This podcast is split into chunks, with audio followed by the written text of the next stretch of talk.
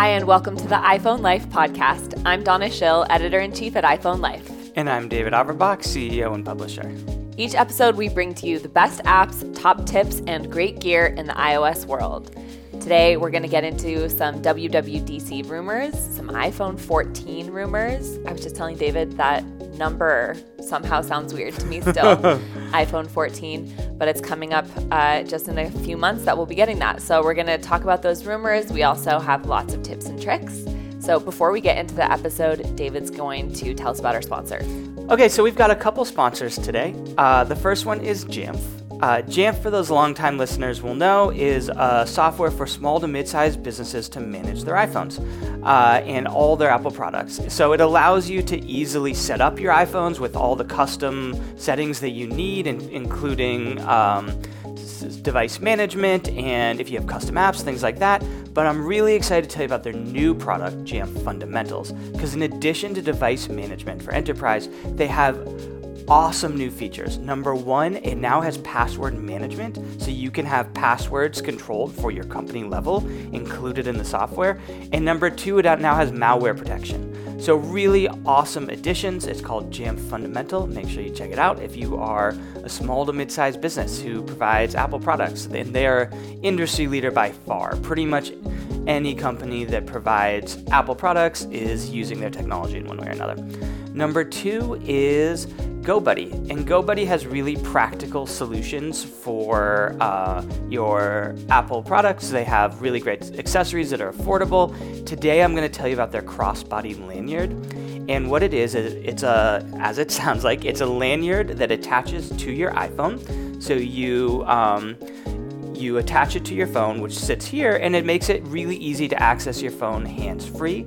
So you don't need to have it if you're on a hike or something and you don't want it in your pocket or you're using, like, say, athletic sports, something like that, you don't want to fall out. It keeps your phone securely right by your side to take photos, to access it hands free. It's super comfortable, very affordable, and now they offer two sizes. So if you are on the smaller side, they have a solution for you as well. I also wanted to take a moment to tell you about our free tip of the day newsletter. We send an email every morning to you with a tip that teaches you something cool you can do with your iPhone in under one minute. And this is our most popular product. It's completely free.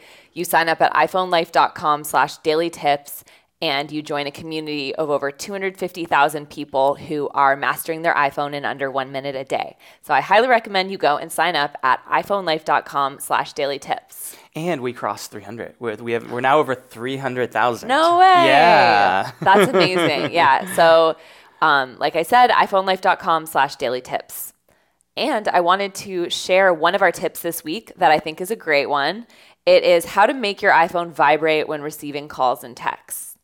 So, this is a nice middle ground, both if you um, have a hard time. Uh, if you have a hard time with your phone on silent, missing calls, you can use this feature and have it vibrate on silent, or you can have it vibrate along with your ringtone just as an extra way to make sure that you're not missing mm. your call. Because sometimes your phone will ring and um, you won't know if it's your phone or someone else's. Yeah. But if it's vibrating, it's a way to indicate, like, oh, this is mine.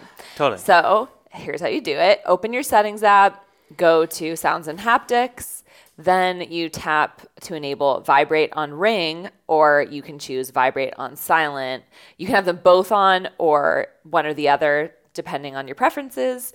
And that's just where you go to control it. So I wanted to share this tip. I also wanted to talk to you about it, David. yeah, I was ready to get into it. Um, so I wanted to see what, what's your settings. I always have silent vibrate. Like I never have a ringtone, and I never have it all the way silent unless I have always have your phone silenced. I always have my phone silenced, but it vibrates. Okay. So my cool. point is, I don't have a ring, and I don't have it have no sounds at all. It's always on vibrate mode. Okay. I just was curious if you meant more like you have the silent switch toggled on the side of your yes, phone on all the time. Okay, got it. So, um, what's your reasoning behind that? Um, I think I don't like to be dis- I find it disruptive both to me and to other people, especially if I'm using my phone out in public. And like if you have the switch toggled on and the sounds, there are so many sounds your phone makes. Every keyboard tap, it's like clicking and you're like sending messages and getting message back and it's like so many noises and I feel like in public I don't want to be doing that. Also, especially you know, I think we all sometimes have this habit of like, if I'm in a conversation with somebody, sometimes I need to like send a quick text to respond and then look back up and keep the conversation going. Yeah. And it's really obvious that I'm doing, I mean, I'm not, I don't hide it, but like, I feel like it makes it extra rude if as they're talking to me, my phone just making all these weird noises. Like, total, yeah. I don't like any of those noises. What about you? What do you do? So I agree with you that it's disruptive. I keep my phone pretty much always on silent. And the new thing I'm doing though is I have